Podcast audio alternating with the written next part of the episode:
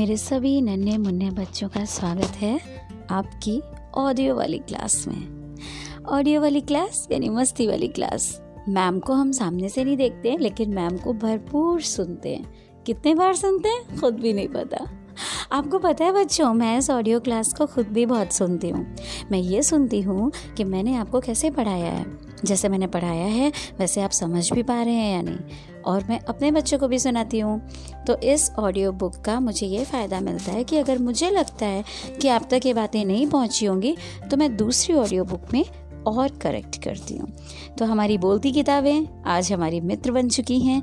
बोलती किताबें फिर से आपके सामने लेकर मैं उपस्थित हूँ, आपकी होस्ट और दोस्त और टीचर तो शुरू करते हैं। आज का लेसन है लेसन फोर्टीन फोर्टीन का मतलब चौदह।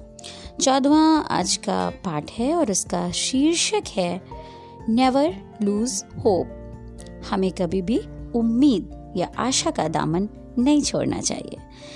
इसमें एक बेबी बना हुआ है, प्यारा सा बच्चा बेबी बॉय क्योंकि उसने पैंट ट्राउज़र पहना है, उसके हेयर भी बहुत शॉर्ट हैं और वो, हमें पता चल रहा है कि वो लड़का है है ना?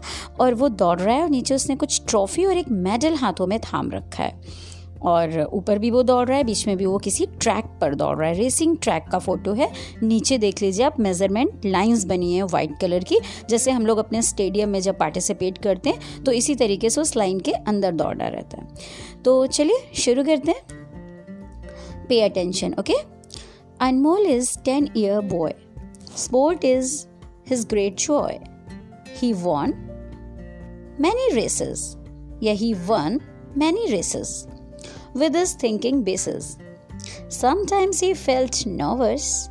He thinks competition tough. One day he sees some ants. He can get what he wants.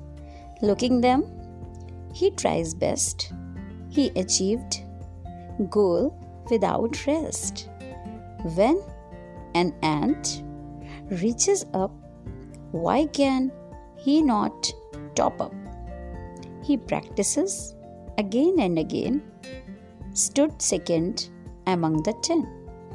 Principal praises Anmol. He is very happy soul. So kids, we should uh, give a big round of applause to the Anmol. Sorry दारी to Anmol actually Anmol ने क्या किया हम उसके लिए पहले तो तालियों से उसका उसका उत्साहवर्धन करेंगे उसने उम्मीद नहीं छोड़ी इस पूरे लेसन में ये बताया गया है कि हमें अपने प्रयासों को जारी रखना चाहिए, अनवरत करते रखना चाहिए।